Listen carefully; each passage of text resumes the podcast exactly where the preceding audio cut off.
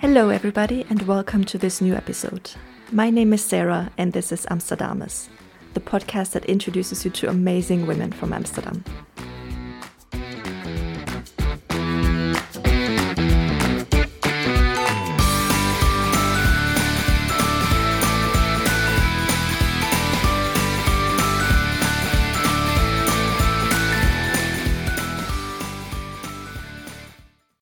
Today, please follow me through a short thought experiment.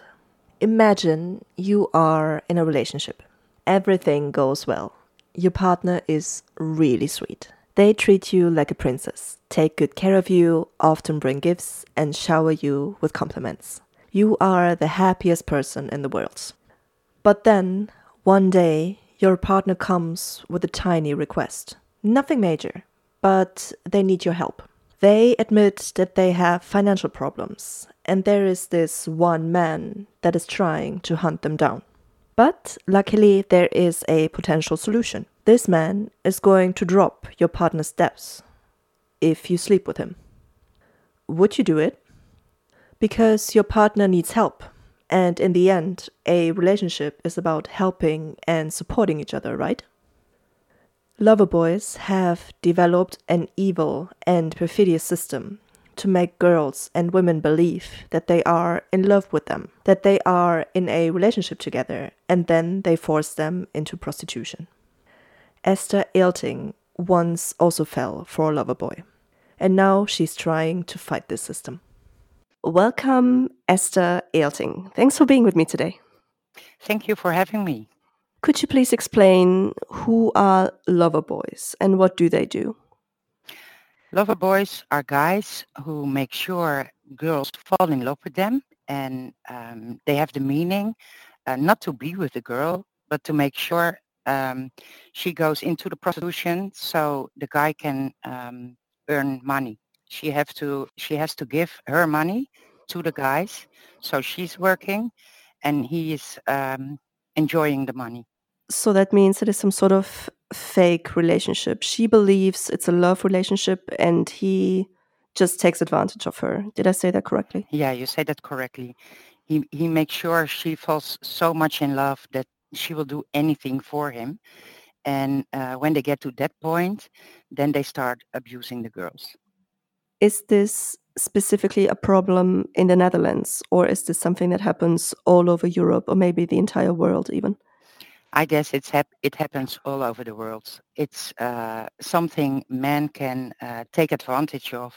And I guess if you're now in, in France or you're living in England or in uh, America, um, if there's a possibility to take advantage of those girls, they will do it. So you said they make this woman, this girl, fall in love with them. Mm-hmm. Is it possible to to describe or to find a certain pattern when it comes to the victims? Is there a certain type of girls or women? I would assume it's maybe easier to impress a 17 year old girl compared to a 40 year old woman, maybe. Yeah, that could be. And a 17-year-old girl uh, sells more easier than a woman uh, from 40 years old. But the girls are, um, most of the time, the girls are vulnerable. And then it doesn't matter um, from what surroundings you come. You, you can have a really rich father and mother, and but if there's something wrong in your um, self-esteem, for example, then they're vulnerable to those lover boys and they have a nose for it. They know exactly which girl uh, they can uh, try to um, make them fall in love. How does this usually work that they get in touch with them? I assume it's not a face to face situation. Maybe it's Instagram or TikTok. How, how do they reach out to the girls? Nowadays, um, it's mostly through Instagram, uh, TikTok, or other apps, Telegram uh, you name it. It used to be just outside before there was uh, so much internet. And the guys uh, tell the girls how beautiful they are, how lovely they are, and that they can't live without them. And when they see each other face to face, they will buy presents. They will make sure that the girl really believes um, that he loves her. So she will do anything for him. And slowly they will make sure that you lose contact with your with your parents and your friends, uh, the people at school. So they isolate you, and then they can play their game. They have a free game to uh, abuse those girls. I'm not sure how they managed this step from making her believe that she's in a relationship with him to kind of pushing her into having sexual relations with other men. Is this done in a really sneaky, manipulative way, or is it outright force that they apply? How does it work? Um, that could be um, both ways. Most of the time, they will um, uh, tell the girl that they have financial problems and that she can help uh, him to solve those problems. And when those problems are gone, they can work for uh, uh, the future together. They can get a house and maybe babies. And so they um, paint a story uh, of a beautiful future. But first, they have to get rid of those uh, debts. So um, she has to work, and then she will do it out of herself. She she will just say, "Okay, I will. I'll, I will do it for you." And um, those girls mostly think that um, they're not forced to do this kind of job, but they're manipulated into the job. And there are also guys, when they know they have you in their web, they let a friend come over and tell you, uh, tell the girl to have sex with that friend. And uh, if she refuses, he's kicking her or beating her. So she will do it again. if She will do it. And um, after that first time, it will happen uh, more often and then they will make sure the girls get paid for the sex they have with other guys. How much would she be allowed to keep of this money or does she have to have hand over all of the money that she makes from her sex work? That's also different. I uh, read stories uh, from girls who are allowed to have a little bit for themselves. In my case, uh, I just had to hand it over all the time. And okay, the rent of our house would be paid by that money. Um, but I didn't have any money for myself. I always had to ask him for some money. You already briefly mentioned it. May I ask, and please, again, if you don't feel comfortable sharing this, please let me know. But how did you end up in, in a situation like that? What happened to you? My story is um, I met a guy and I really, really liked him, and he looked really good, and he was a real gentleman, and just really the story uh, how it often goes. And one time he came, I came home from my work, and he told me, uh, "Come on, we're going. We're going to leave for a few days." I'm going to leave for a few days. We can't because I have to work tomorrow. So now you call in sick, um, and we we're going what are we going to do? You're going to get married to a guy abroad so he can get an, um, uh, a card, a green card for uh, Holland. And my friend got paid for it. So we went in the airplane, but I didn't want to. And then he um, took his gun out and put his gun on my head and, and told me that I have to pack my things and go. So then I got so scared because I never saw a, a gun uh, from close by, just in movies and stuff like that. I got so scared that I did what he told me. And um, I got married in Turkey. And when we came back, um, I was so ashamed. And I was so afraid that my parents would find out that I didn't tell anybody.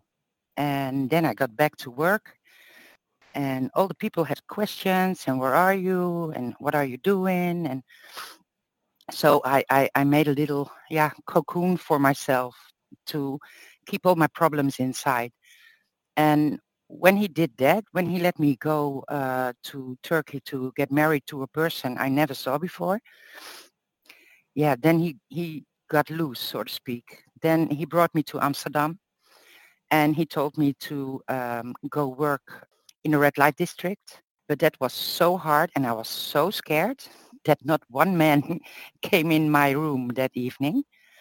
Then he picked me up and brought me home and oh, no problem. And it's okay. And uh, a few days later, um, he gave me a phone number, told me to call that phone number. And it was uh, a number from a house in Amersfoort. The girls were working in that house. There were uh, a few rooms. He brought me over there.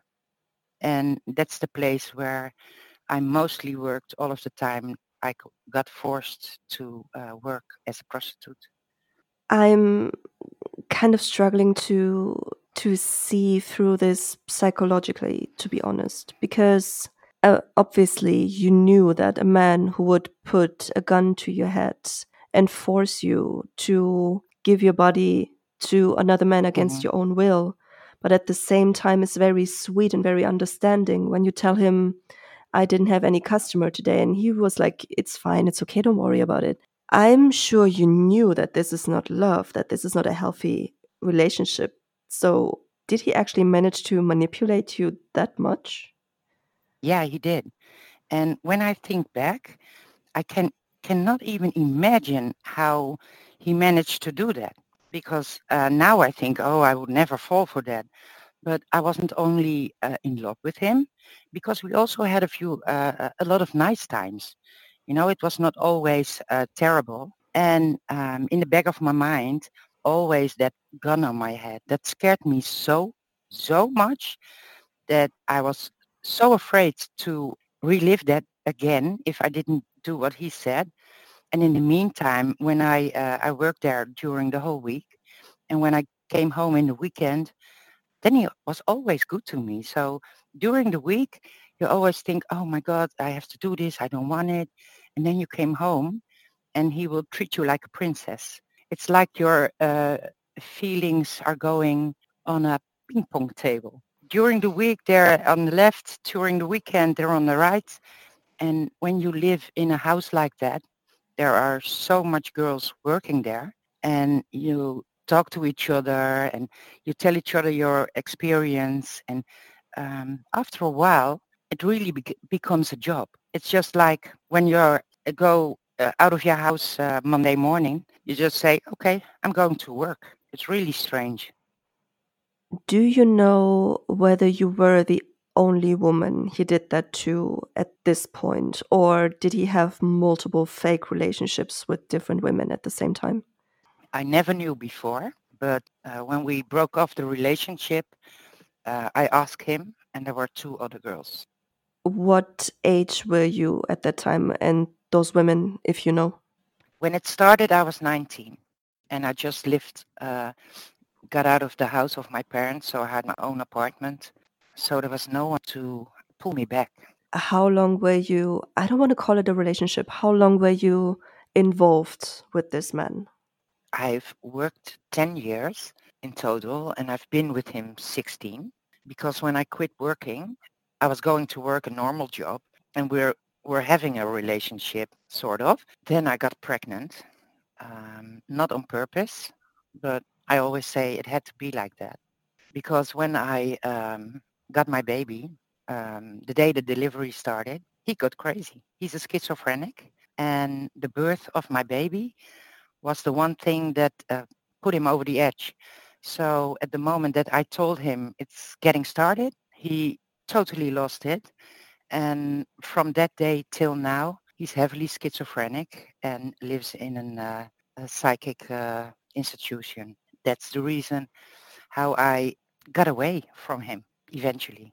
Has your ex-partner ever been convicted for the crimes because this is forced prostitution and, and human trafficking to to mention the least there's also violence and god knows what else yeah no he did not I uh, never um, reported him because I don't know why. Um, it took me a while, a while, to recognize that I was uh, abused. And when I got out, that was the moment that I thought, okay, our relationship was not normal and that work was not normal and stuff like that. Then all the pieces fell into place, uh, so to speak. It's really stupid thinking maybe, but uh, that's how I thought. And um, in the meanwhile, I could still do it now if I wanted to. But my opinion is that life took care of it because he's schizophrenic. schizophrenic now, and that's a really big karma.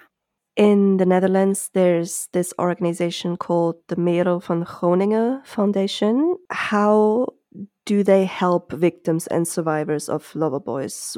What exactly do they do? How does it work?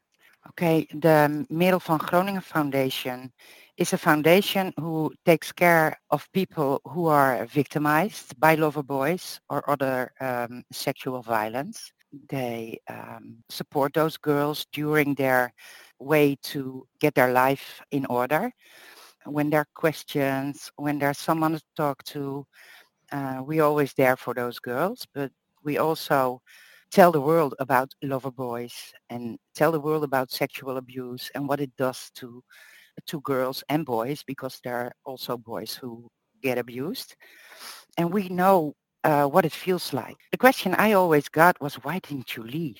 Yeah, I cannot explain it, but when a girl is in a situa- situation like that, I know she wouldn't leave like that, you know, and that's how uh, we can use our experience and our knowledge to support those girls.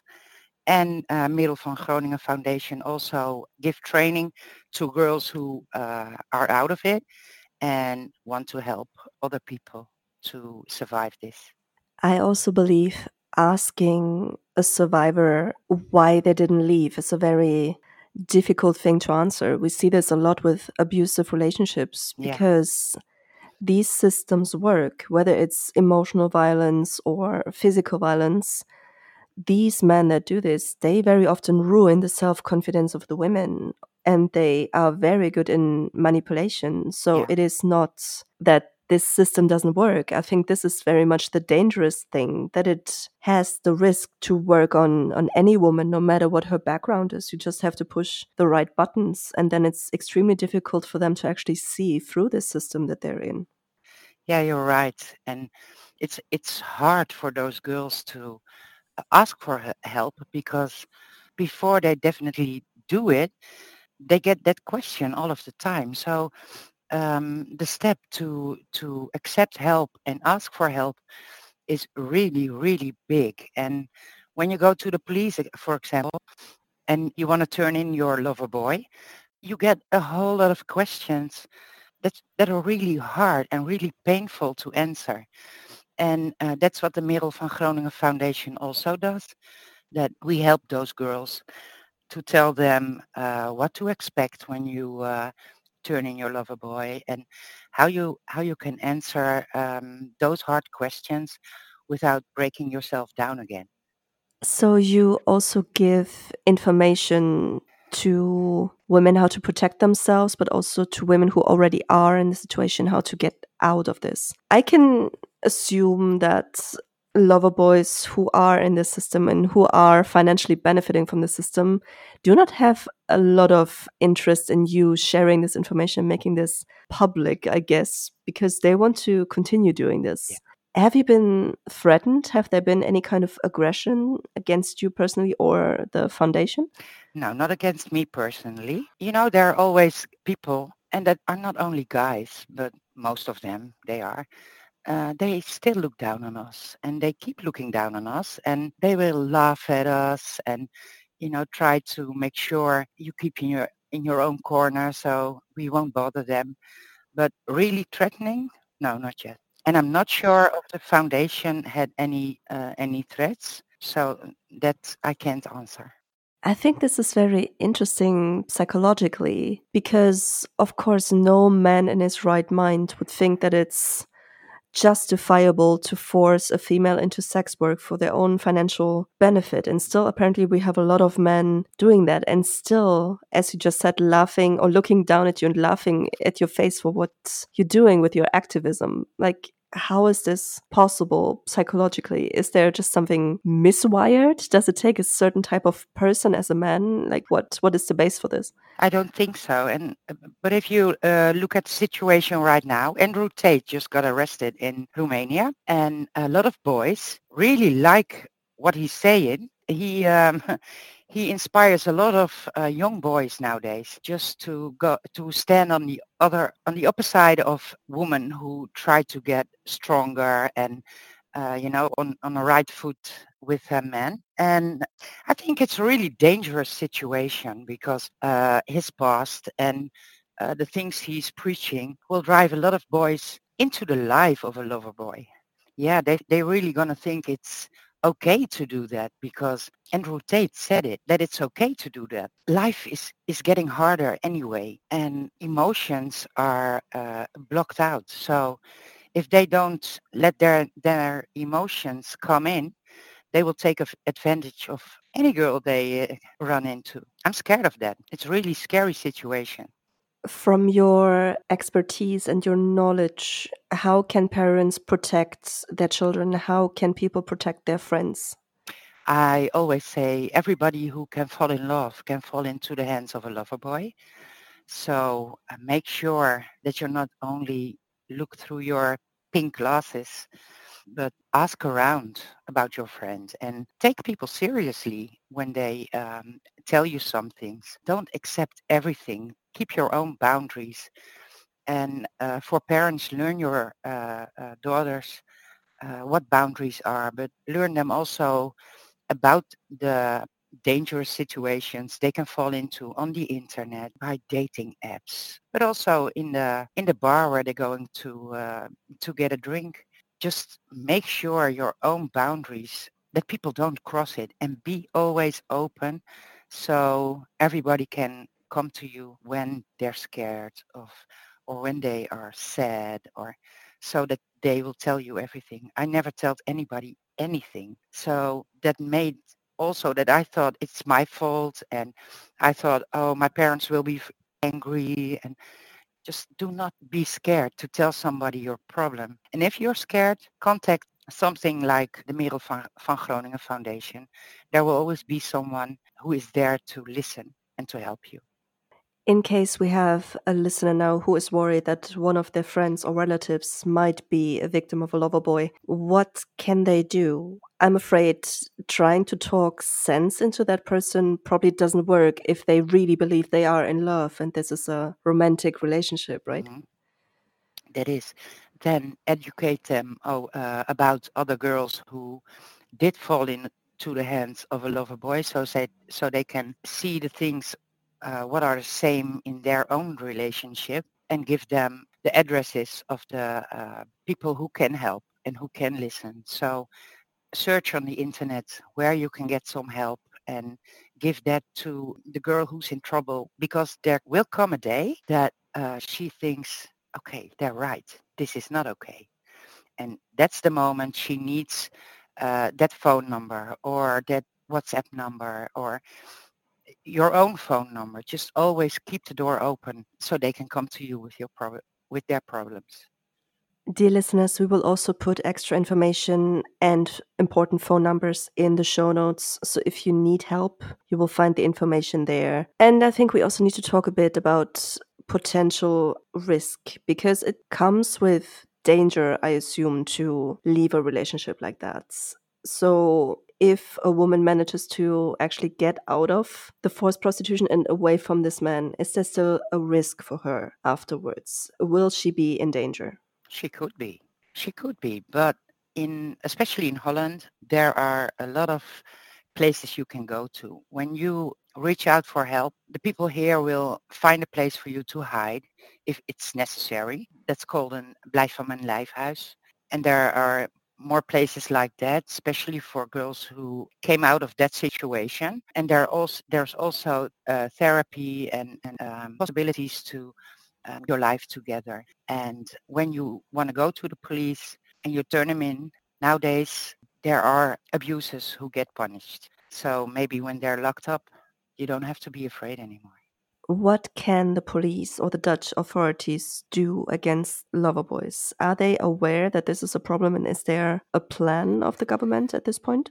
They are aware, not enough in my opinion, but there's there's a new law coming so that everybody gets the information uh, about lover boys, and that's also what we're we're trying to do. You know, we go want to go to schools and and to sports clubs and and stuff like that to share our story so that people know that things like this happens. And because that's they always think oh it's in amsterdam but not over here you know stuff like that. So um, I think information is the most important uh, thing up front. And when there there's a girl who is already in the web of a lover boy and she wants to get out, there are, are places where she can go so she can get help and be safe for uh, the guy who is stalking her or bothering her. Yeah.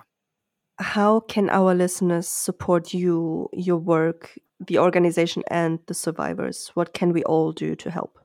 Go to the website of the Merel van Groningen Foundation and there you can find all the information and also uh, WhatsApp numbers, uh, email and phone numbers, what you can use when, uh, when you're in trouble. And of course, uh, we need some financial support so we can educate more victims to be a coach for the girls who are in trouble.